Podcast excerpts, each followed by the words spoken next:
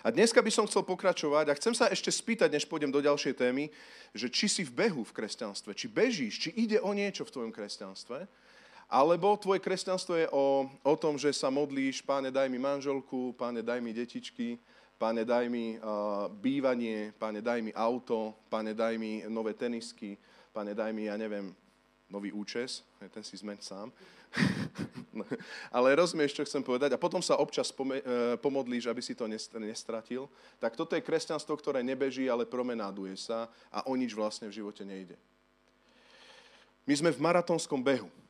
My bežíme a nie ako tí, ktorí udierajú do prázdna, ale ktorí bežia za nebeskou cenou, za tými všetkými vecami, ktoré Pán Boh chce uvoľniť v tomto čase, na tomto mieste. My sme spasení z milosti, ale sme spasení pre Božie skutky, ktoré sú na tomto mieste predurčené, ktoré Pán Boh chce dať na toto miesto. Amen. A niekedy môžeme brániť tomu, že sa tie Božie skutky v našom kontexte uvoľnia. Môžeme brániť ako taký Saul, ktorý z Babelo pozera na Goliáša a nevie, čo s ním a Goliáš 40 dní sa ukazuje a vysmieva sa celému Božiemu ľudu. Alebo zoberieš ten svoj prak, tie svoje kamienky ako Dávid a v mentalite Dávida ideš a povieš, tento boj Kristus už vyhral. On to zvíťazil. Ja tu chcem uvoľniť Božiu slávu na tomto mieste. Táto doba je vážna. Táto doba nepotrebuje ľudské argumenty. Táto doba nepotrebuje proste nejaké poučky nové. My potrebujeme Božiu moc. My potrebujeme, aby Pán Boh sa pohol, aby naozaj to, čo Boh zaslúbil, sme videli zrejme, že funguje v našom okolí. Amen. Lebo len Ježiš dokáže zasítiť ľudí, len Ježiš dokáže dať slobodu zbedačenému človeku. To je to najkrajšie, čo môžeme vidieť vo svedectvách. Amen. Keď príde človek, povie, čo žil, ja len počúvam, čo žil, a si hovorím, človeče, tak tomuto človeku by som nikdy nevedel pomôcť. Napadá ťa také svedectvo? Napríklad, keď Vilo alebo Monika otvoria svoje svedectva, ale viac je tých svedectiev, tak keď len počujem, že čo by som urobil, keby som ich stretol bez Krista, neviem čo. Ale počúvaj, ty nemusíš riešiť, že čo by si urobil, stačí, keď proste budeš ten, ktorý uvoľní Božiu moc a budeš naozaj Božím hrdinom a povieš tie veci a spolahneš sa na Božiu moc, zázračnú moc, pretože Pán Boh aj dneska chce konať tu na Slovensku. A ja verím, že vo väčšej sláve, ako vidíme. Vo väčšej sláve môžeme mať väčší výtlak, aj náš zbor, teraz snívam o našom zbore, čo všetko by sa mohlo narodiť, keby sme sa synchronizovali, keby sme sa zjednotili pre Božie veci naraz keby sme utekali štafetový beh, keby sme naozaj si fandili, že jeden beží a druhý beží a nie to vnímali, že o, tento beží, tento, koľko mu to vydrží? A teraz tak dvaja začnú si dať stávku a pozerajú na Vila, jak beží. Dúfam, že nie každú nedelu na chváli, tak pozeráš, ešte Vilo beží túto nedelu. Tak dúfam, že nie, ty sa zapal a začne aj ty bežať. To, čo hovoril som, že táto celá séria ešte aj minule, že nie je to tá spasiteľná téma, lebo sme spasení nie skrze skutky, ale skrze milosť, ale to, čo je dôležité, je, aby si neodpadol od pána. Je dôležité, aby si nezvlažnel, aby ti srdce nestučnelo, aby si nezobéznel, aby si nebol minimalisti stav v cirkvi. A tá otázka ešte, že keby 10 rokov si žil kresťanstvo tak, ako ho žiješ teraz, čo by bolo? Zachráni ťa? Ten beh, alebo stučneš a odpadneš od pána, vtedy nezachrániš ani svoju rodinu, ani najbližších, ani nikoho. Kto vie, či seba ochrániš? Amen. Beh som dobehol. Môžeme spolu? Beh som dobehol. Rastio, kedy sa končí bežať? Keď sa dobehne maratón. Vtedy sa končí behať. Ale ja už by som nechcel bežať, no ale ty musíš beh dobehnúť a vieru zachovať. Pokým budeš na tejto zemi, bežíš. Amen. Ale keď hovoríme o behu ako takom, tak nehovoríme o šprintoch, ale hovoríme o maratóne na celý život. Od víťazstva k víťazstvu, od slávy sláve. Prvý text, ktorý by som chcel hovoriť, dneska budem mať veľa textov, budem veľa skákať, takže ak si človek, ktorý si rád pozera do Božieho slova, a to som šťastný, ak taký si, tak si to rovno vytiahni, neviem ako naši zácni premietači budú dneska stíhať. A prvý text je 2. Korinským 4. kapitola, pôjdeme od 6. verša. 2. Korinským 4, 6. Úvodný text. A dnešnú tému som hovoril, e, som nazval Ježiš, náš nevyhoriteľný príklad. Za chvíľku vysvetlím, ak nevieš, čo je to nevyhoriteľný. On bol príklad, ktorý nevyhorel. Ježiš bol bežec, ktorý nebežal, že po dvoch metroch už takto išiel. Ale nie, on, on išiel ťa, dolinami, ťažkosťami, ale nikdy nevyhorel a ukázal nám príklad, ako môžeme bežať od víťazstva k víťazstvu. Lebo Boh, ktorý, poveda, e, boh, ktorý povolal, alebo Lebo Boh, ktorý povedal, musím si to zväčšiť, vidíte. Nech z temnôt zažiari svetlo, zažiaril v koho srdciach? Zažiaril v našich srdciach, aby priviedol na svetlo poznanie Božej slávy na tvár Ježíša Krista. A tento poklad však máme v hlinených nádobách, aby nesmierna moc bola z Boha a nie z nás. Zo všetkých strán sme súžovaní, no nie stiesnení. Sme bezradní, no nie, počúvam, zúfali. Sme prenasledovaní, no nie opustení. Sme zmietaní, no nehynieme. Stále nosíme na tele Ježišové zomieranie, aby bol na našom tele zjavený aj Ježišov život. Amen.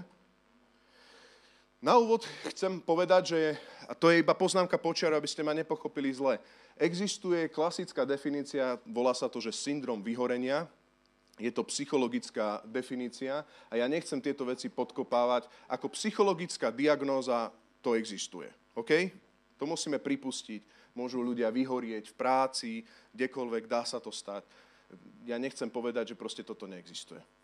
Na druhú stranu som presvedčený, a o tom chcem dneska kázať, keď v cirkvi nejakým spôsobom sa vyhovárame na to, že vyhoríme len keď potrebujeme byť verní. Božie bremeno nie je ťažké, Božie bremeno je ľahké a Božie behy niekedy idú cez ľudsky náročné veci, ale všimnite si tú mentalitu, ktorú sme tu pred chvíľou čítali.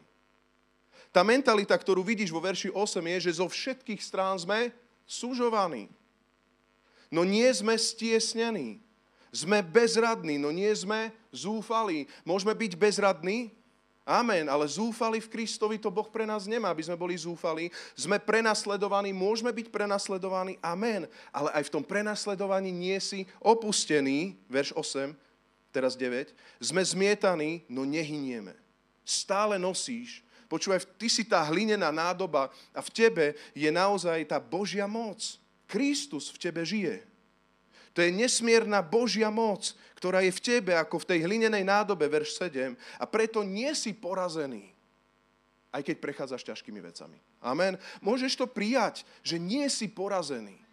My nie sme lúzri. My nie sme tí, aby sme z vlastných kapacít dobehli veci. My nie sme to, aby sme sa unavili, aby sme v cirkvi hovorili o vyhoreniach. Nie sme tu na to, aby sme si lízali rany. Ak sme vyhoreli, ak to nezvládame, je to len preto, že nenosíš na svojich pleciach Božie bremeno, lebo to Božie bremeno je ľahké. Amen. Je to ťažké byť prenasledovaný? Je to ťažké. Je to ťažké byť sužovaný, ale Božie bremeno je ľahké. Nie si premožený, nie si opustený, nie si zahriaknutý. Prečo? Lebo Boh je ako tá Božia moc, Kristova moc je v tebe ako v tej hlinenej nádobe. Amen. To je Božia sláva v nás. To sú Božie, Božie zdroje v nás. To je Božie dedictvo v nás. Neviem ako ty, ale ja som znovu narodený z vody a z ducha. Ja nie som znovu, znovu narodený z vody a rastia. Ani nie som znovu narodený z vody a z, zo správ televíznych novín. Ani nie som znovu narodený z môjho titulu e, magisterského. Ja nie som znovu narodený z týchto veciach. Ja som v tomto svete, rozumej ma dobre, ja nie som nejaký proste... E, nejaký mím alebo niečo. Som v tomto svete, ale moja identita nie je z tohto sveta. Amen. A preto dokážeš, dokážem kráčať, aj ty dokážeš v Kristovi kráčať na tomto svete v jeho moci, v jeho síle, v jeho zmocnení. A keď strácaš proste kondíciu, to nie sú Božie zdroje, to je normálne v živote, že na spravodlivého príde mnoho trápení, ale zo všetkých ťa vyslobodí hospodin. A tak vráťme sa dneska k obrazu maratónca. Keď chceš behať maratón, potrebuješ prijať, že, že ideš behať na celý život. Je to beh na dlhé trate. A maratónec nebeží celý čas a cupká si celý život. Niekedy to príde proste, že aj nevládzeš. Amen. Napadá ma prvý, prvý beh, ktorý sme urobili zo Sandy. Minule som tiež odkryl naš, naše fitness, ako dopadlo. Pamätá si to niekto? Sandy ma potom drgla, rásťo, nehovor, lebo budú pozerať potom na nás. Teraz je Sandy na doraste, môžem hovoriť. Čo chcem? Aj budem hovoriť, čo chcem. No, a, a teraz hovorím akože s humorom. No, a, takže išli sme bežať. A to bolo chudnutie rok, rok pána, 5 rokov dozadu. Hej? No, a išli sme prvýkrát. A ja som si dal, uh, Sandy si kúpil aj elastiaky, aj topánky, už sme si povedali, že kúpime si aj originál športové veci, lebo nám to bude lúto, nie nepoužívať. Už keď dáš do toho peniaz, už ti je lúto. Nič nezabralo, tak už sme si to dali. Elastiak som si aj ja dal, bola tma, hej, nikto, takže idem behať len po lúkach. Prvé, čo bolo, my máme gulu na dverách, vyjdeme von, máš flašu, dž, zavreté dvere. Máš kľúč? Však tie elastiaky nemajú vrecka. tak sa, pozerám sa ja na ňu. Vie, viete, ako v tých rolákoch, keď pozeráme Sol nad zlato, tí princovia. A teraz, že fú, a tak toto je, toto je vážna vec. Tak sme volali kľúčiara, skrátim to, lebo nechcem strácať čas. Volali sme kľúčiara a viete, ako sme boli oblečení? No, ale najskôr sme popierali realitu a išli sme s tým aj bežať. A tak sme bežali proste v tých oných veciach. A prvá vec, ktorú sme bežali, je, že celkom sme sa cítili frajeri. Urobili sme okruh túto okolo celej Sasove. Celkom frajeri. Hej. Zvládali sme. Ale už keď, sme, už keď sme videli, že sa blížime k cieľu, tak už sme boli tak hrdí, že to zvládame, že už sme si aj tak hovorili, že ako tak letmo. Tak už sme skoro chodili, ale nazvali sme to beh. Hej, čiže... A najťažšie boli posledné metre. Viete, o čom hovorím? Kto bežal, vie najťažšie boli posledné metre. Keď už má prísť ten prielom, to je najťažšie.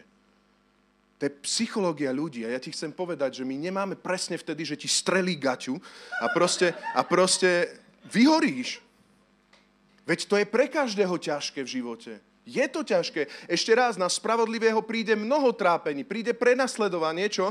Príde súžovanie, príde bezradnosť, príde zmietanie, no nie si stiesnený, nie si zúfalý, nie si opustený a nehynieš. Ty v Kristu Ježišovi to môžeš zabehnúť. Amen? Môžeš to zabehnúť, pretože ten, ten, ten, ten zdroj tej síly je Kristus Ježiš v tebe ako v hlinenej nádobe. Amen?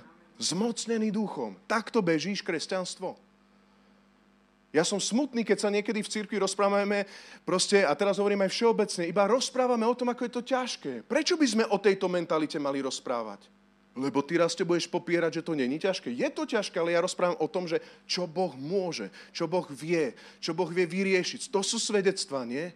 Popretie reality, že bola tu tma, ale prišlo svetlo. Len Ježiš to vie. Len Ježiš vie zmeniť veci. Zabehneme ten posledný, posledný meter do cieľa. Vieru zachovám a beh dobehnem. Takže môžeš sa pozrieť napravo a naľavo, si maratonec. No a teraz všimnite si, tento poklad však máme v hlinených nádobách, aby nesmierna moc bola z Boha a nie z nás stále nosíme verš 10 na tele Ježišovo zomieranie, aby bol na našom tele zjavený aj Ježišov život. Ešte raz, verš 10. Stále nosíme, milí kresťania, na tele Ježišové je zomieranie, aby, bolo, aby bol na našom tele zjavený aj Ježišov život. A ja by som bol rád, keby sme teraz, a teraz už pôjdem a verím, že to budú také prúžne texty, aby sme si pozreli Ježišov život. Si zober, že v našom živote je Ježišov život ukrytý v hlinených nádobách. Amen? Ako Ježiš žil? A teraz ešte sa chcem tak iba ľudský. Pôjdeme do veľa textov, budeme skákať za chvíľočku. Ale ešte sa chcem len tak spýtať, ako vnímaš Ježiša? Vnímaš ho ako nadnášajúceho meter proste nad zemou a všetko zvládal a iba sa tak pozrel. Áno, idem to celé zvládnuť. Dúfam, že chápe, že to je blbosť. Vnímaš Ježiša ako taký, že stretol sa s učeníkmi 12, teraz by som sa stretol a hovoril, včera na mňa krivo pozreli farizei.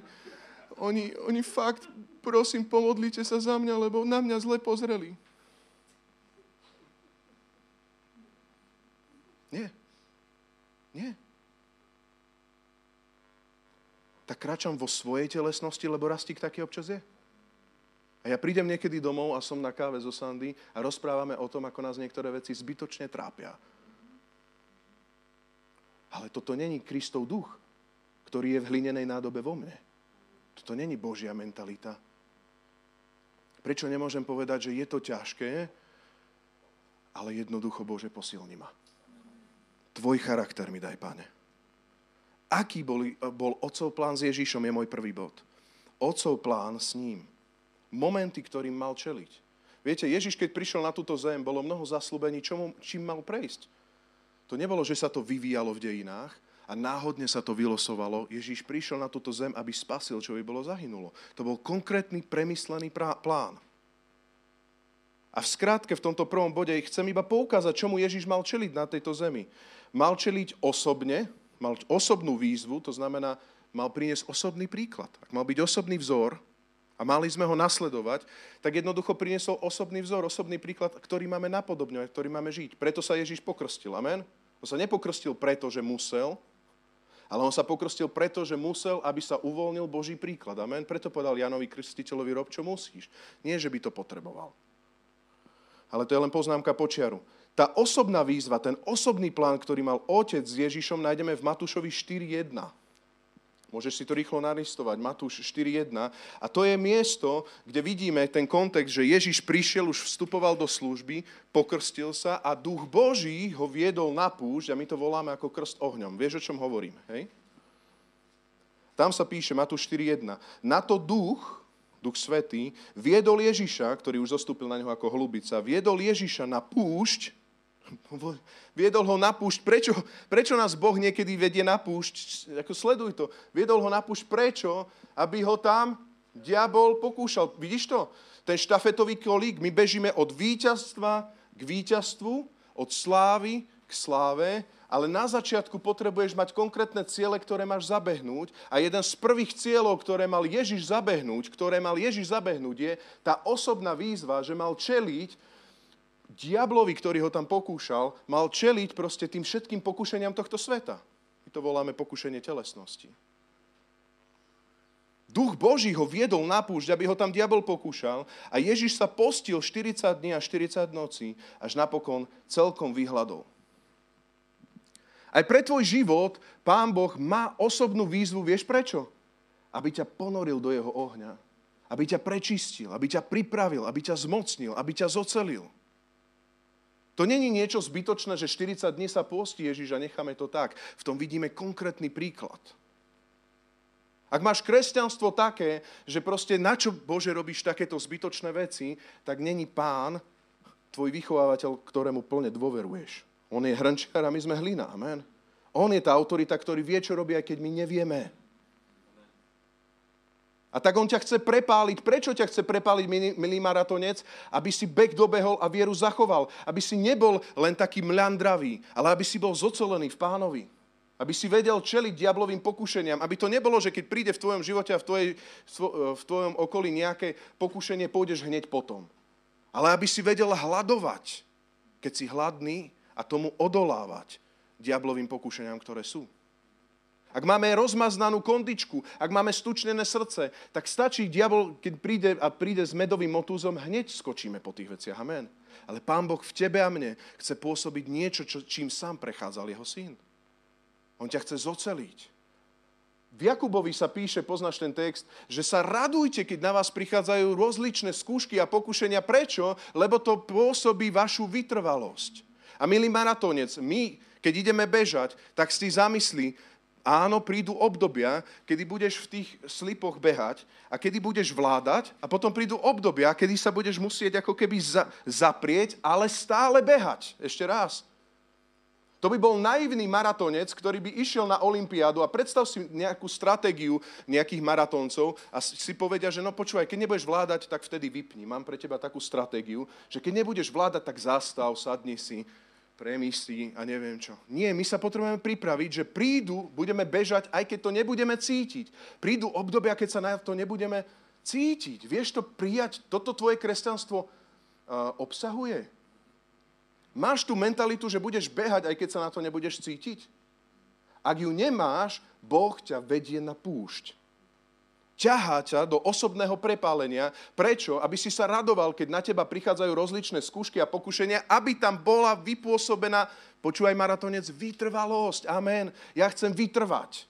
Tak potom dôveruj, keď ťa trénuje ja chcem vytrvať, tak potom dôveruj, keď proste ťa vedie na púšť, aby ťa diabol pokúšal, aby to v tebe vypôsobil cez ťažké situácie, on to bude pôsobiť pre jeho ten slávny zámer tvojej kondície. Máš srdce v kondícii, ak nemáš srdce v kondícii, on ťa tak miluje, že ťa bude vychovávať, trénovať. Amen. Druhá vec, ktorá v tomto, to je prvý aspekt, osobný otcov plán pre Ježíša. Je tam služba, ktorú mal Ježiš priniesť. A to vidíme v Lukášovi 4, 18, 21. To je služba a ja, ťažko je celú službu dať do jedného verša, pretože to by sme museli čítať celú novú zmluvu. Ale toto je príznačná vec, ktorá bola zaslúbe, zaslúbená už v Izajášovi o Ježišovi. On sem neprišiel len tak, ale tam sa píše, že duch pána je nado mnou, Lukáš 4, lebo ma pomazal zvestovať chudobným evanelium, čítaš?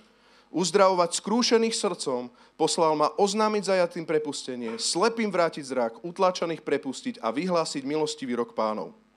Na to zvinul knihu, vrátil sa k sluhovi a sadol si. A oči všetkých v synagóge sa upreli na ňo. Škoda, že som tam nesedel, to by som chcel tam byť. A on pokračoval, dnes sa splnilo písmo, ktoré ste práve počuli. Ježiš vedel, prečo som prišiel. A milí služobníci, ktorí ste trošku slúžili, alebo aj vo svojej práci, keď pracujete s ľuďmi, viete, čo to je?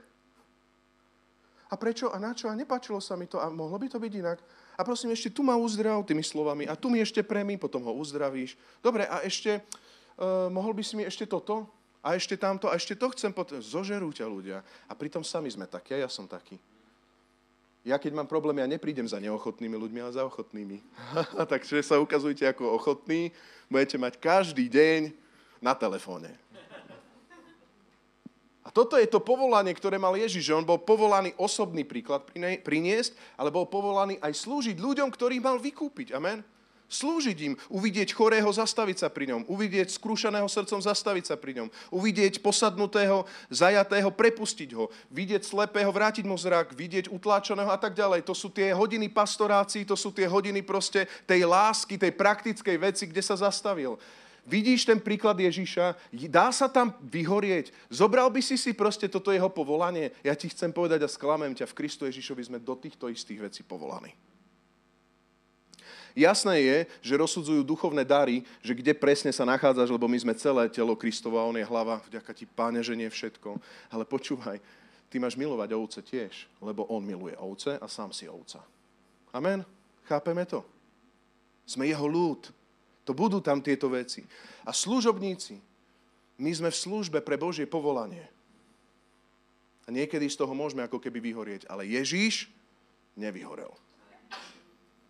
Skús nevyhorieť v práci. Len kvôli tomu, že sú tam tí ľudia. Ale Ježiš mal nejaké divné zdroje, on nevyhorel. A jeho duch je v hlinenej nádobe. Tak prečo mi to nejako nefunguje? Za chvíľku do toho pôjdeme. Ale vidíš to zadanie? Hlinená nádoba a Kristova mentalita. Posledný tretí aspekt v tomto prvom bode, aký bol otcov plán, bolo osobné, bola služba s ľuďmi, bola Božia vôľa.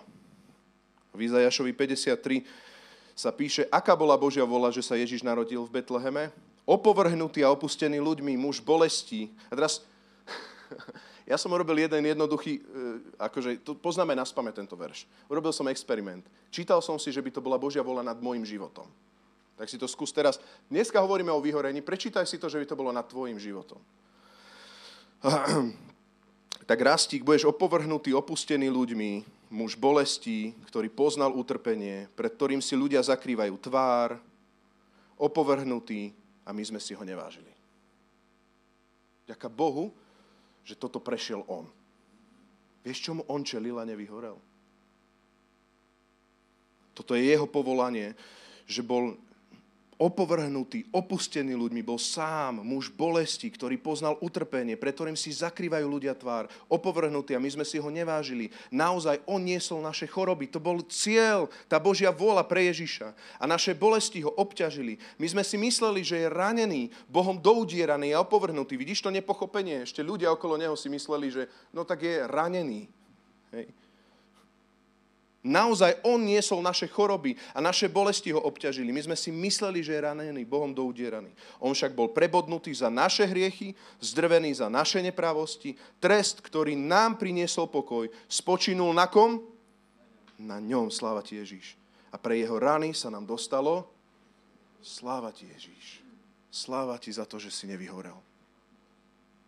A čelil aj Gecemanskej záhrade a rôznym iným tlakom. Čo čo, ve, e, čo pojem to tlak. Amen? Čo pojem to tlak. A teraz si zober, že Ježiš to dokonal a on ťa povoláva a hovorí, môj príklad, maratónec, takto chcem, aby si žil. Že sa nezlakneš Božieho povolania. Že budeš kračať v mojom duchu a že nevyhoríš. Lebo moje bremeno je ľahké. Tvoje bremeno je ťažké. Ale moje bremeno je ľahké a ja ťa pozývam do môjho jarma. To je jarmo slobody a neotroctva. Amen? Takže iba zrekapitulujem prvý bod. Otcov plán s Ježišom, čomu Ježiš mal prechádzať, bolo, bolo osobné, vzor zanechal, potreboval byť prepálený, služobné, milovať ľudí, z ktorých máme mnohý, mnohé, mnohé šediny. A potom Božia vôľa, tá najväčšia, to gro, prečo sa narodil. To je to veľké povolanie, ktoré má Ježiš pre teba, to je, že mal spasiť, čo by bolo zahynulo na Golgotskom kríži. Amen? Zvládol to náš Ježiš. On je náš. Církev. Zvládol to. Ďaká ti, pane. Hej. Uh, základná vec, druhý bod, ktorý chcem povedať je, Ježiš Kristus uh, bol 100% Boh a 100% človek. Od toho sa odvíjame, poznáme to, vieme to. Vieme o tom, že potreboval byť pokrstený a to sú tie miesta, kde proste bol ponorený v poslušnosti a bol zmocnený Svetým duchom, ktorý zostúpil na ňo ako holubica a otec povedal identitu, toto je môj milovaný syn, jeho počúvajte, v ňom mám zalúbenie. To sú tie veci. Vidíš to, Ježiš tam neprišiel ako ktorý obsahoval celú Božiu trojicu. Ježiš neprišiel sa pokrstiť Janovi Krstiteľovi a povedal, že počúaj, ja som aj holubica, ja som aj hlas neba a ja som aj syn. Hej. My veríme v trojediného Boha, ale potrebujeme vedieť a rozumieť, že Ježiš bol 100% človek na tomto mieste, preto sa potil krvou v Getsemane.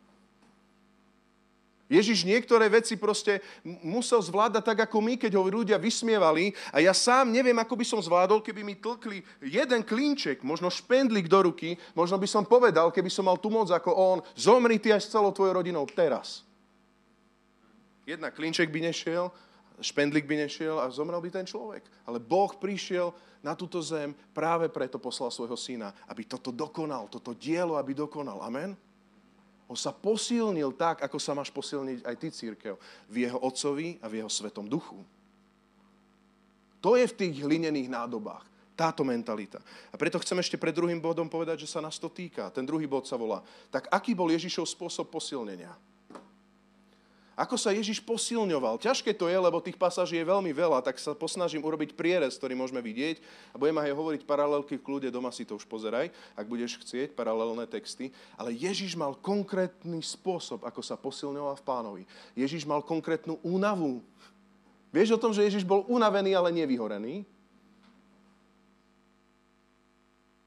Ježiš bol niekedy zúfalý a frustrovaný z ľudí, ale nevyhorený. A búrka išla na plť a išla búrka, čo náš majster spí? Prečo on spí? Prečo spí? Lebo bol úplne v pohode, bol unavený. Prečo? Lebo bol 100% človek a 100% Boh. Amen? A jeho najdôležitejšia vec, a chcel by som povedať, bolo miesto samoty s otcom.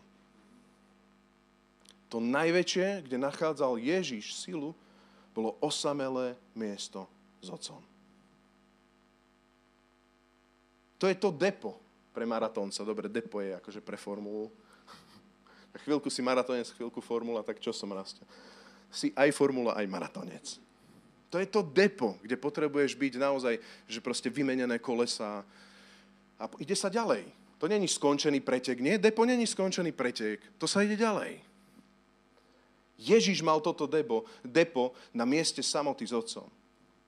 A ja som vytiahol a dal som si tu námahu všetky miesta samoty, ktoré mal Ježíš a snažím sa nájsť nie miesta o tej istej situácii v synoptických evaniliách, ale rôznorodé miesta, ktoré mal Ježíš. A teraz počúvaj, kde všade išiel Ježíš do depa? Aj ty, maratonec, potrebuješ depo. Ak Ježíš potreboval miesto samoty, kde sa posilnil, aby to zvládol, tak aj ty potrebuješ miesto, kde sa posilníš a zvládneš.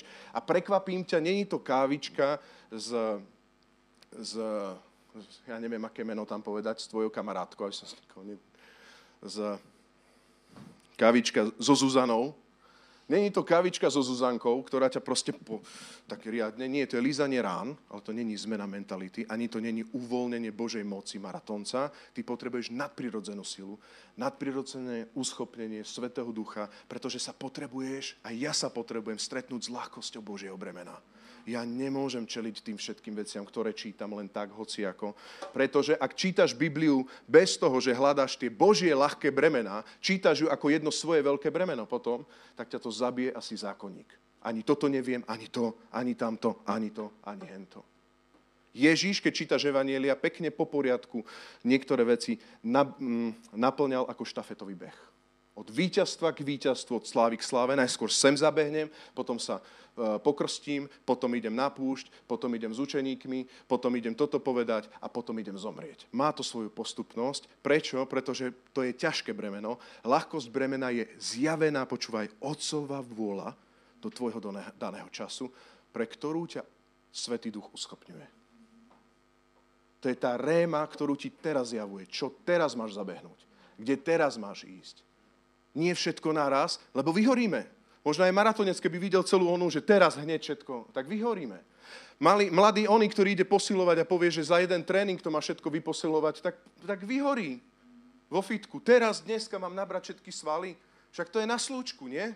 To sa nedá teraz nabrať všetky svaly, ale postupne. Počúvaj, keď urobíš najskôr ruky, tak potom aj trochu brucho a keď urobíš aj brucho, tak trochu potom na bicykli aj nohy a zrazu budeš vyzerať ako tvoj fitness a korytnačka. Chápeš to? To má nejakú postupnosť. Ježiš mal nejakú postupnosť, ale sám Ježiš potreboval svoje depo, opustené miesto, kde mu architekt, kde mu tréner, kde mu ten, ten otec zjavil volu otca. Ježiš nerobil nič iné, len vôľu Otca. V moci Ducha Svetého. A tak prejdeme to rýchlo.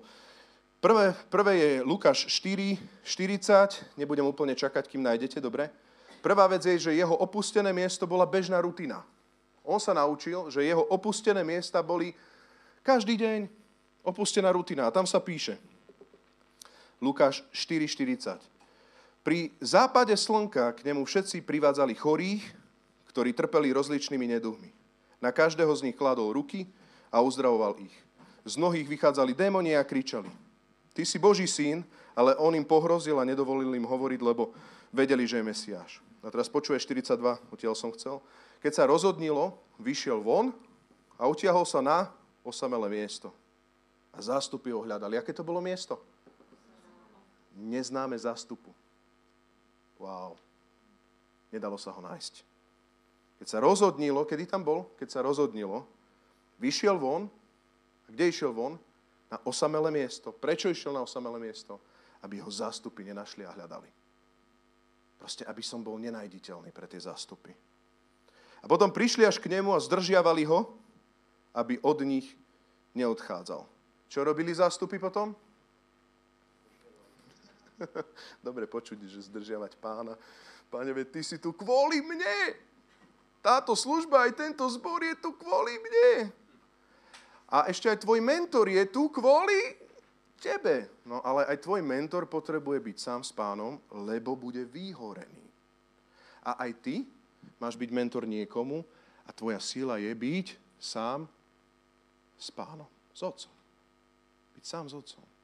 Čo tvoja rutina? Keď sa, je to ráno, je to večer, je to na obed, neviem kedy, ale máš toto miesto potrebuješ ho. Inak za pár mesiacov sa budeme rozprávať, že si rozfrckaný životom.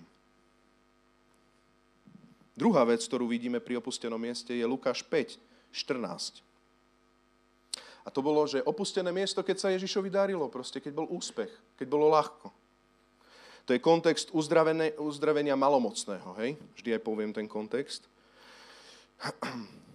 a prikázal mu, aby nikomu o tom nehovoril. Bol nadšený ten malomocný a potom povedal, choď, ukáž sa kňazovi, prines obetu za svoje očistenie, tak, ako to prikázal Mojžiš na svedectvo pre nich. A chýr sa o ňom šíril viac a viac. Vidíš, že už sa to darilo, už je všade chýr, viac a viac. Schádzali sa celé zástupy, verš 15, aby ho počúvali a dali sa uzdraviť zo svojich neduhov. Už aj tá služba bola taká, že on kázala nie prázdnym stoličkám, už to aj počúvali zástupy. A on čo urobil, verš 16?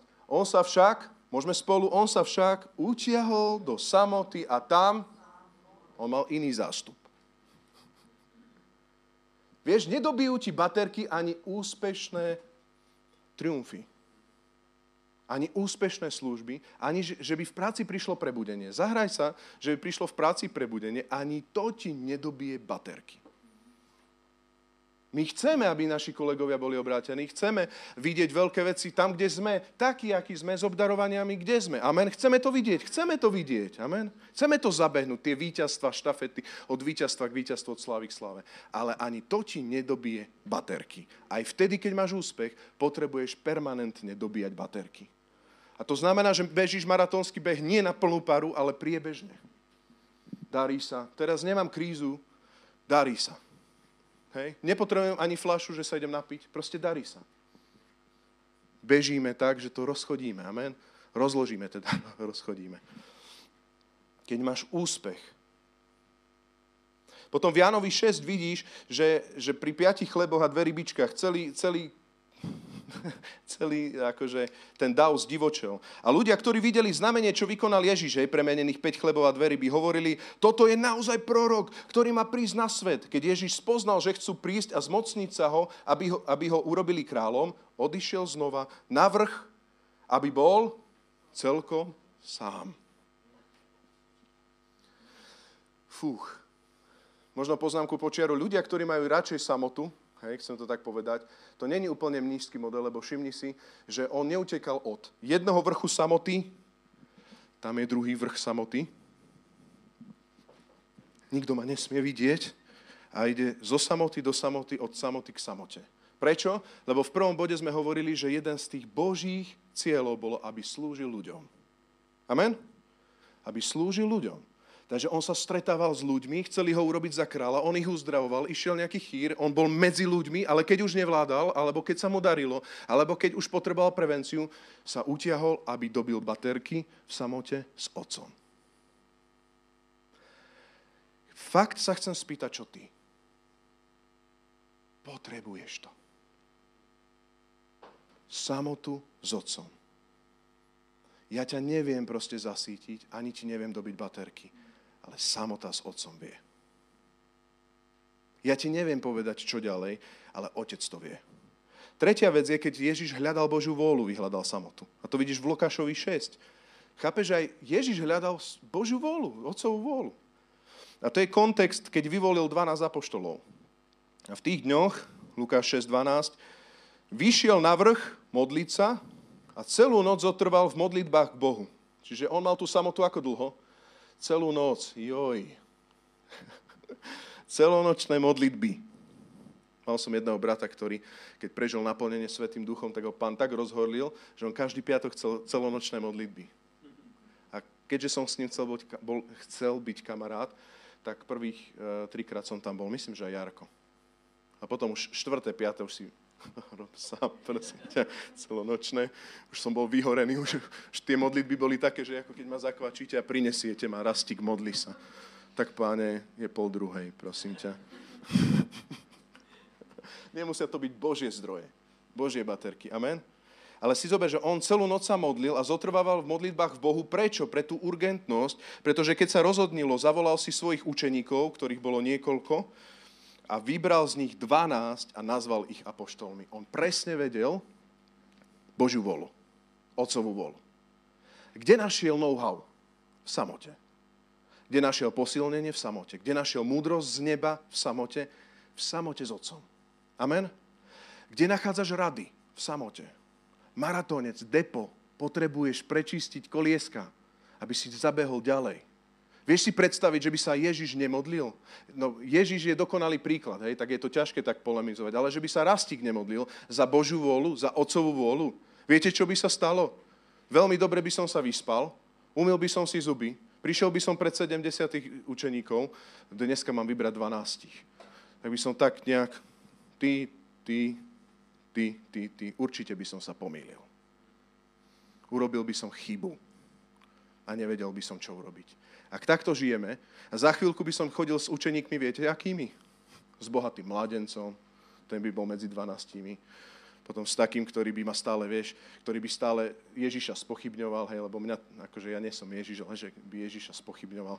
Ktorý by bol na príťaž, potom stratený, neviditeľný učeník, potom taký, ktorý nepredal všetko, čo má, potom taký, ktorý chcel pochovávať mŕtvého, potom taký, ktorý proste dostal dva páry volov a potreboval ich vyskúšať, potom taký, čo sa rovno oženil a chcel teraz užívať si život. Presne takých by si Ježiš vybral učeníkov.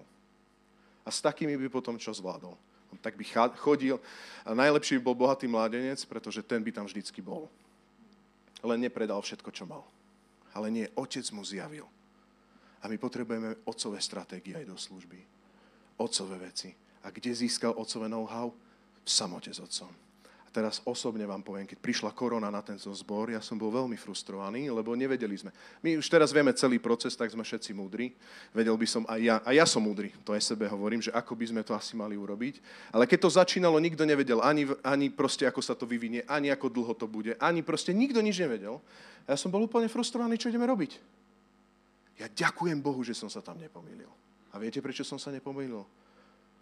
Kvôli dokonalému otcovi lebo ja by som tam namiešal všetko zle. Naopak. Ale dokonalý otec povedal, začnite Zoom a vznikli z toho fronty. Amen. Môžeme dať potlesk pánovi. Ďaká ti, páne, že ty zlé veci vieš obratiť na dobré a všetko vzniklo zo samoty s otcom. Čiže Ježíš, keď mal úspech, tam šiel. Ježíš išiel do samoty s otcom ako rutina, bežne, každý deň, potrebuješ to. Ježíš išiel do samoty, keď hľadal Božiu vôľu. A Ježíš išiel do samoty, keď prežíval strach. A to máš Matúšovi 26, 35. A to je Getsemánska záhrada. Mám tento bod na schvál dlhší, lebo toto je najdlhší skázne. Nebojte, nemajte strach. Čiže keď Ježiš prežíval strach, išiel do Getsemanskej záhrady. Prečo išiel Ježiš do Getsemanskej záhrady? Aby bol s otcom. Fakt.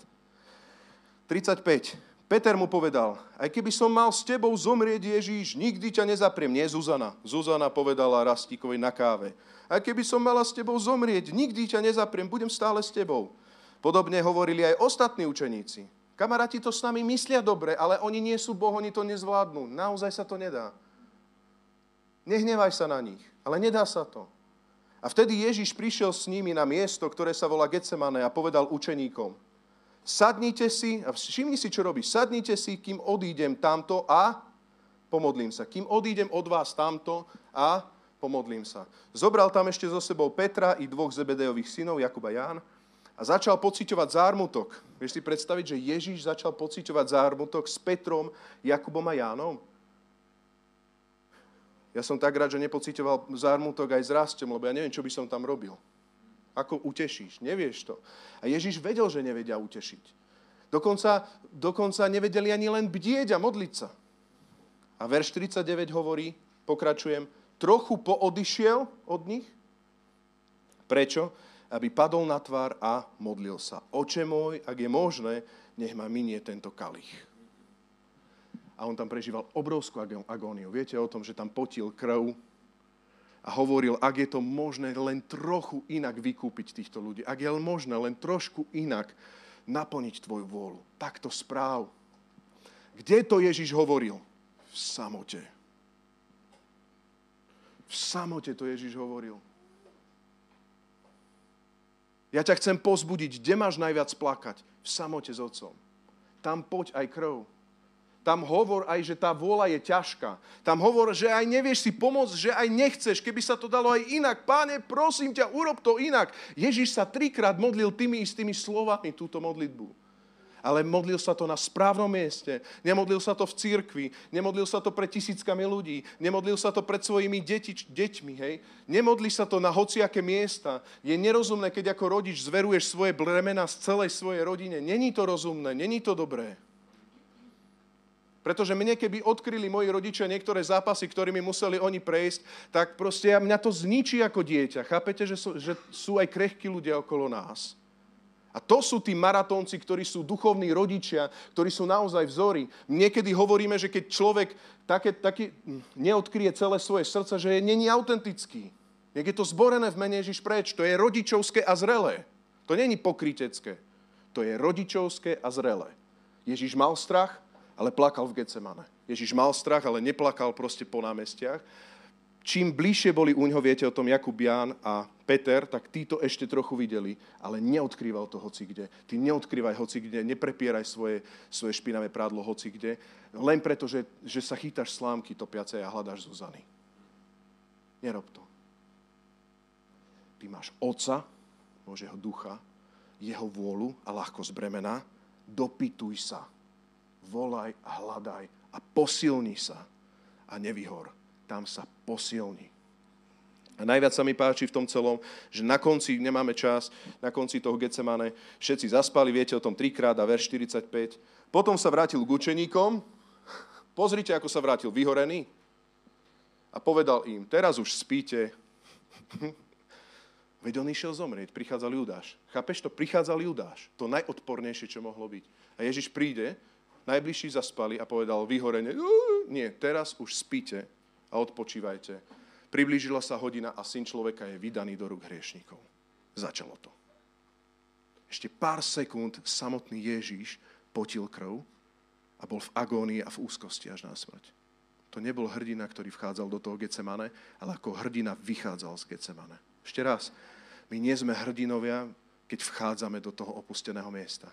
Ale keď sa to prelomí, vychádzame ako hrdinovia z toho opusteného miesta. Amen?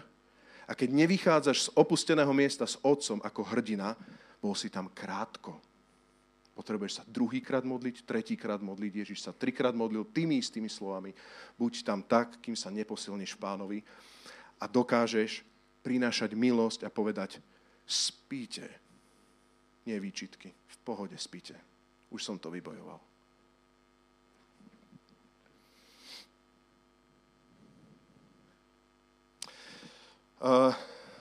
Ďalší aspekt, ktorý v tomto celom môžeme vidieť, je, to prekrátko času iba prebehnem, v Matúšovi 17.1.8 Ježiš ako keby odkryl to opustené miesto.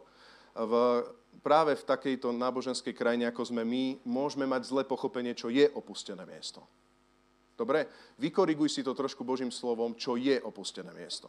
Opustené miesto nie je hocičo a opustené miesto ani nie je, že si sám niekde na kole v tureckom sede a si opustený a pán je predsa všade prítomný, takže si vlastne sám na opustenom mieste s pánom. Tak to nefunguje, to je buddhizmus, alebo hinduizmus, alebo čo, tie koly. Ale to, čo je opustené miesto, je Matúš 17, 1.8, a všimni si to, sú dve také miesta. Matúš 17, 1, 8 a druhé Matúš 11, 27, 30. Ale Matúš 17, 1, 8 nájdeme. A 6 dní vzal Ježiš, o 6 dní vzal Ježiš Petra, Jakuba a Jána a vyviedol ich na vysoký vrch do samoty. Kde ich vyviedol? Do, do Ježišovej samoty. To je krásne. On ich vyviedol do Ježišovej samoty. Tam sa pred nimi premenil, tvár sa mu zaskvela sťa slnko a rúcho mu zbelelo ako svetlo. A hľa, ukázali sa im Mojžiš a Eliáš a zhovárali sa s ním. Peter na to povedal Ježišovi, páne, je dobre, že sme, aké mal pocity Peter? Je dobre, že sme tu. Ak chceš, urobím tu tri stany, jeden tebe, jeden Mojžišovi a jeden Eliášovi. Kým ešte hovoril, zastrel ich jasný oblak a v tom bolo z oblaku počuť hlas, toto je môj milovaný syn, ktorého som si oblúbil, jeho počúvajte. A keď to učeníci počúvali, padli na tvár, veľmi sa báli. A však prišiel, dotkol sa ich a povedal, vstaňte, nebojte sa. Keď pozdvihli oči, nevideli nikoho, iba samého Ježíša. Tu jasne treba povedať, že, že takáto situácia, ktorá sa tu priamo diala, to je situácia, ktorú vie priniesť Ježíš osobne. Hej, tak dúfam, že teraz nečakáme, že, že do našej spálne príde svetlo a aniel Gabriel a niečo sa tam začne diať. Prosím ťa, fakt takýmto spôsobom nerozmýšľaj ale ak ťa Ježíš volá na opustené miesto s otcom, tak Ježíš proste je ten veľkňaz, ktorý ťa vtiahne do svetine svetých. To znamená, opustené miesto je miesto, kde si s Otcom, kde si s Ježišom a nielen, že tam si s ním, ale je to miesto, kde sa ti zjavuje Kristova sláva, kto On je. Že on je slávny, že má biele rúchlo, ver, verš 3. Že proste je to ten skutočný spasiteľ, môj záchranca, s ktorým mám osobný vzťah. Opustené miesto je naozaj miesto, kde, kde čítaš slovo, kde hľadáš pána, kde modlíš sa, kde spievaš mu žalmy, kde spievaš mu piesne, kde kľačíš pred ním, voláš, aby si sa dostal Ježišovi, lebo o ňom to celé je. Teda Gocovi skrze Ježiša do jeho prítomnosti. Cháp ma dobre. Lebo začína to tým, čo sa stalo, nezačína to nejakou energiou, začína to tým, čo Ježiš už dokonal. Skrze Ježiša do Otcovej prítomnosti. Ak počuje, keď sa dostaneš do toho celého, kedy to funguje, tak odtiaľ nechceš odísť. Ak tvoja komórka nie je miesto bezpečnej zóny, že chceš rozložiť tri stany, tak ešte to není tá prítomnosť, ktorá je bezpečná zóna pre teba. Zrazu počuješ ten otcov hlas. Nevidíš otcov hlas, toto bolo akože zjavenie prorocké, ktoré tam malo byť, ale ty zrazu máš zjavenie Svetého Ducha, to vnútorné svedectvo o ňom a vidíš a počuješ, toto je on. Jednoducho ideme ďalej a počuješ Božie slovo a zrazu počuješ od otca, toto je môj syn, jeho počúvajte. Toto je moja réma pre teba, tu počúvaj. Ešte raz, toto je moje slovo, lebo syn je slovo. Toto je moja réma, ktorú ti dávam, to počúvaj a nevyhoríš. Takto sa posilníš.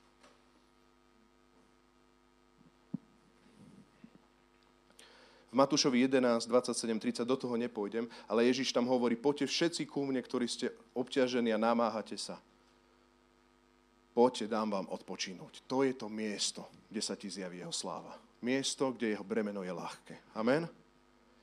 A posledný, tretí aspekt tohto najdlhšieho druhého bodu, lebo tretí bude len výzva. Takže ten Ježišov spôsob posilnenia je aký? Mal rutinu, rutinu opusteného miesta. Keď mal úspech, išiel do opusteného miesta. Keď hľadal Božiu vôľu a múdrosť, išiel do opusteného miesta.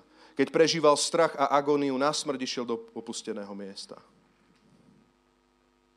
To opustené miesto je aké? Zažíval tam Ježišovú slávu a počul tam otcov hlas. Zakúsil tam rému a bolo to miesto, odkiaľ nechcel ísť preč, kde chcel prebývať. Bolo mu tam dobre. Tvoja blízkosť je nebo pre mňa. Mne láme srdce, že mnohí moji bračekovci a sestry nemajú takéto miesto. A to vám hovorí cholerik, ktorý dlhé obdobia nevedel o tomto mieste. Ale ty potrebuješ chytiť činku, a to, že si dvakrát urobil a druhý to robí 200 krát, neznamená a nepopiera, že také miesta neexistujú. Existujú miesta pre každého kresťana, to sú miesta ľahkých bremien. Amen? To sú miesta Kristovho charakteru v hlinených nádobách. Uver, že sú tie miesta a hľadaj jeho blízkosť. Lebo budeš vyhorený a Zuzana ti nepomôže. A, vie, a rozumiete, že nie som uletený. Pred touto kázňou som nás vyzýval, pozývajme sa na kávy a na návštevy. To platí. Chápete to? Hej, to platí, ale to, to není to miesto posilnenia. To není to miesto posilnenia, to je miesto kamarátstva. A niekto v cirkvi je, niekde to ďaleko od nás. Ale teraz rozumieš, to není tvoja sila. Budeš vyhorený. Do ktorých bojov mám ísť, do ktorých bojov nemám ísť. Do akej služby mám ísť, do akej služby nemám ísť. Ktorých apoštolov mám vyvoliť teraz, tých 12, ktorých nemám vyvoliť. No tak vyvolím si hociakých, idem do hociakej služby, idem do hociakej práce, zoberem si hociakú manželku. Len si zober hociakú manželku, máš také bremená, že na celý život môžeš fungo- proste byť ako s ostňom v ruke, alebo nájsť Božiu manželku je nájsť priazeň u hospodina, vzácnejšia než všetky perly, najvzácnejšia na tejto zemi. Chápeš to? Ale kde to získaš vo samelých miestach? Ale veď možno Božiu vôľu, on to dáva tak na nás, tak na... Vieš čo, ja sa bojím. Také tebe na tebe, tebe na tebe v poriadku. Ja nežijem lotériu, ja, mám, ja som ovca, ktorá počuje hlas pastiera. Moje ovce počujú môj hlas a ja to chytám. Ježiš potreboval to miesto, ja potrebujem to miesto. Najskôr skús to opustené miesto s otcom a potom mi prines, prosím ťa, teológiu. Ja od smutného a vyhoreného kresťana nechcem počuť, ako sa radovať a od smutného a, a, a zničeného kresťana, ktorý není v Božej prítomnosti roky a myslí si, že to tak má byť, nechcem počuť proste ako horliť. Ani nechcem počuť, že to je autentické nehorliť. Ja nechcem jeho výsledok, ja chcem Boží výsledok, ja chcem Ježišov výsledok, ja sa budem pýtať ľudí, všetci sme rôzni a budeme rôzni, ale viem, že sa to dá a to chcem, aby sa posvetilo hospodinovo meno. On je Bohom novej zmluvy. Môj Boh je Bohom novej zmluvy, osobného vzťahu s Otcom skrze Syna Ježiša Krista, zjaveného skrze moc Ducha Svetého. Halelúja. Tomuto treba uveriť. A potom treba začať bežať a nebyť prísny na seba, že si zdvihol jeden kračinku. Od víťazstva k víťazstvu, od slávy k sláve sa primiename na Krista Ježiša. A tak môj posledný tretí bod, prejdem iba jeden text, ktorý som chcel. A to je Jánovo evanielium. 4. kapitola, 28. a 35. verš. Teraz počúvaj, lebo verím, že to zaklikne. A že sme videli, aké mal povolanie Ježiš, potom sme videli jeho miesto posilnenia, a teraz budeme vidieť skutočný život. Ježišov život v praxi, ktorý prináša triumfy. To je ten tretí. No, takže Ján 4.28, teraz počúvaj. Je to kontext ženy Samaritánky. Hej, viete o tom a tak ďalej. Kto neviete, nemusíte teraz úplne to riešiť a teraz počúvaj. Žena tam nechala svoj čbán, odišla do mesta a hovorila ľuďom.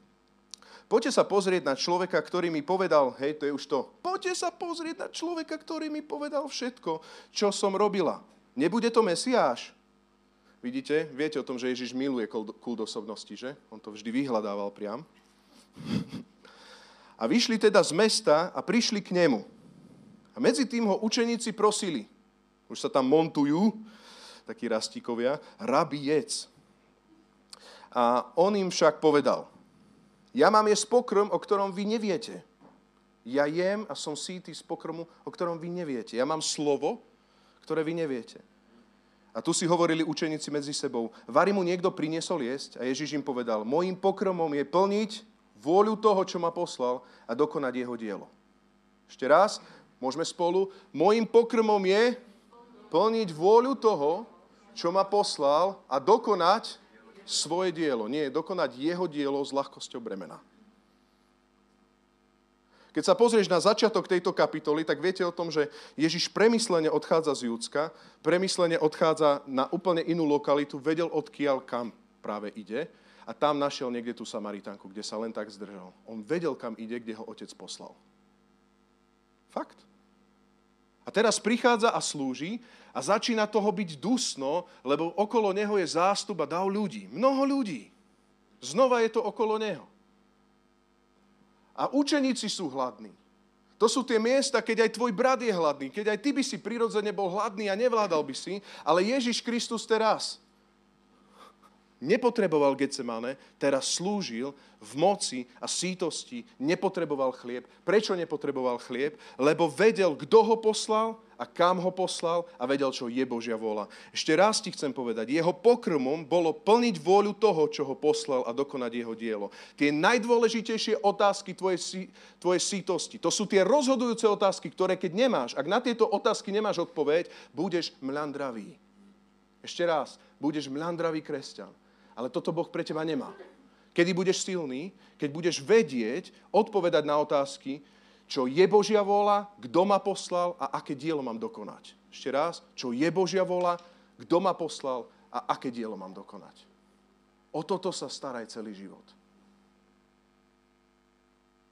Páne, Ty si ma poslal robiť túto službu? Ty si ma poslal stretávať sa s týmito ľuďmi? Ty si ma poslal urobiť tieto veci? Ty si ma poslal konať túto vôľu? tak ja chcem dokonať tvoje dielo. A budeš zrazu na miestach, kde fyzicky budeš hladný, ale duchovne budeš tak síty, že budeš vedieť, že si nevyhorel. Bude to ľahko z bremena. Amen? Spýtaj sa svojho suseda, a týmto budem zakončovať kázen týmito otázkami. Spýtaj sa tieto otázky svojho suseda. Vieš, kto ťa poslal? Alebo Vieš, čo konáš? A kto ťa poslal to konať? Ešte raz. Spýtaj sa svojho suseda. Vieš, čo konáš? Vieš, akú prácu máš? Vieš, akú službu máš? Vieš, aké povolanie máš? A vieš, kto ťa poslal to robiť? Tak dokonaj jeho dielo, lebo ak nevieš, potrebuješ osamelé miesto s pánom.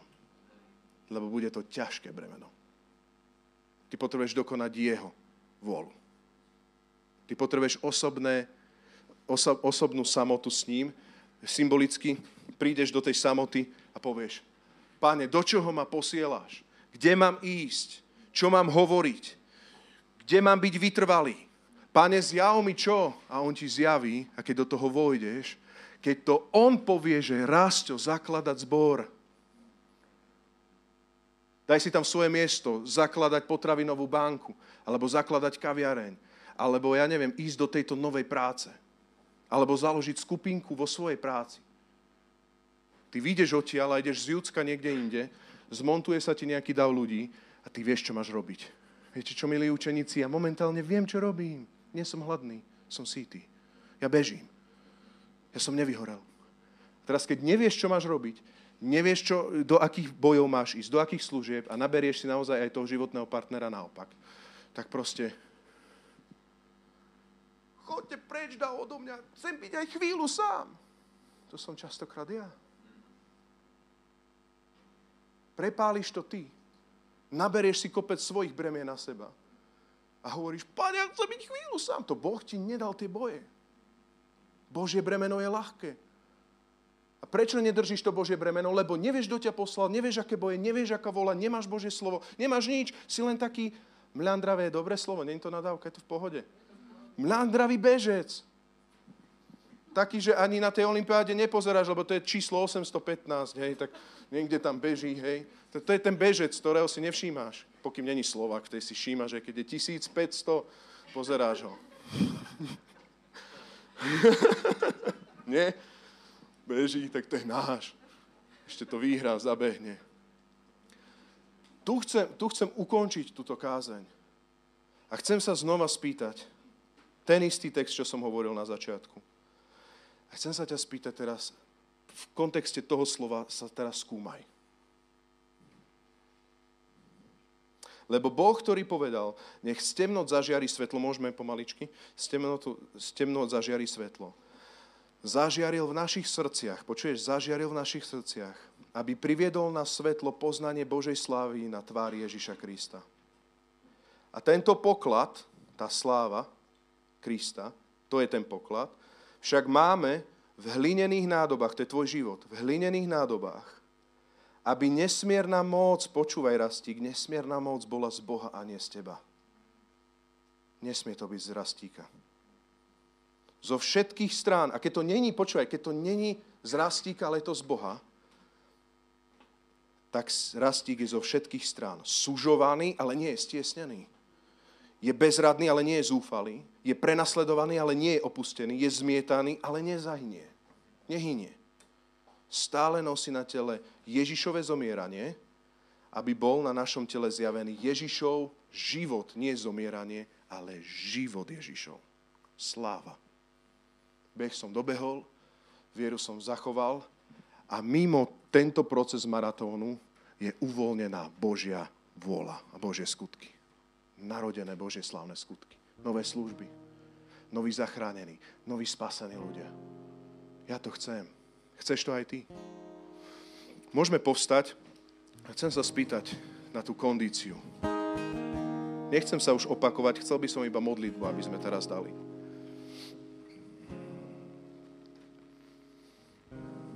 Dobre, predsa mám tu vyhlásenie. Prvé vyhlásenie, ktoré chcem povedať je, si maratónsky bežec a niekedy sa unavíš. Si Boží maratónsky bežec a niekedy budeš sužovaný. Dobrá alebo zlá správa, neviem. Budeš niekedy vysmievaný a budeš niekedy stiesnený, ale zo všetkých trápení ťa vyslobodí hospodin. A tá dobrá správa je, že budeš sužovaný, no nie stiesnený, bezradný, nie zúfalý, prenasledovaný, nikdy nie opustený, lebo On bude stále s tebou. Ježiš je s nami, církev. On je s nami. Amen. My nie sme predurčení vyhorievať, my sme predurčení posilniť sa v samote s Otcom. Aby sme vedeli, do ktorých bojov ísť, aby sme vedeli, ako je Božia vôľa, aby sme vedeli, ktoré boje bojovať.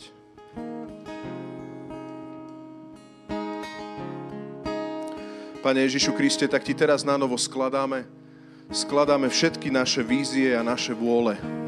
Skladáme ti všetky naše ľudské plány. Skladáme ti, Páne, naše spasiteľské syndrómy a skladáme ti, Páne, naše predstavy. A hovoríme, že my chceme niesť Tvoje bremeno a chceme bežať Tvoje behy a bojovať Tvoje boje. A tak ja sa modlím, Pane Ježišu Kriste, aby každému môjmu bratovi a sestre, aby si, aby si každému v tomto zbore zjavil, Pán Ježišu, od koho je poslaný a kde je poslaný. Od koho je povolaný a kam je povolaný. Kde sme povolaní. Do čoho sme povolaní. Aby sme videli Božiu slávu. Budeme na záver spievať pieseň Echo a v refréne tejto piesni sa spieva, že tvoj hlas vo mne znie, znie, znie, znie. Tvoja láska vo mne znie, znie, znie. A ja verím, že to je to, čo má pulzovať ako také srdce bežca Pulzuje to láska, láska Božia, láska Božia. Pulzuje to Božia prítomnosť, Božia vola. Pulzuje to v tebe, znie to, to je tá dobitá baterka, aby si bežal a bojoval Božie boje. Dobre? Tak poďme to vyznať.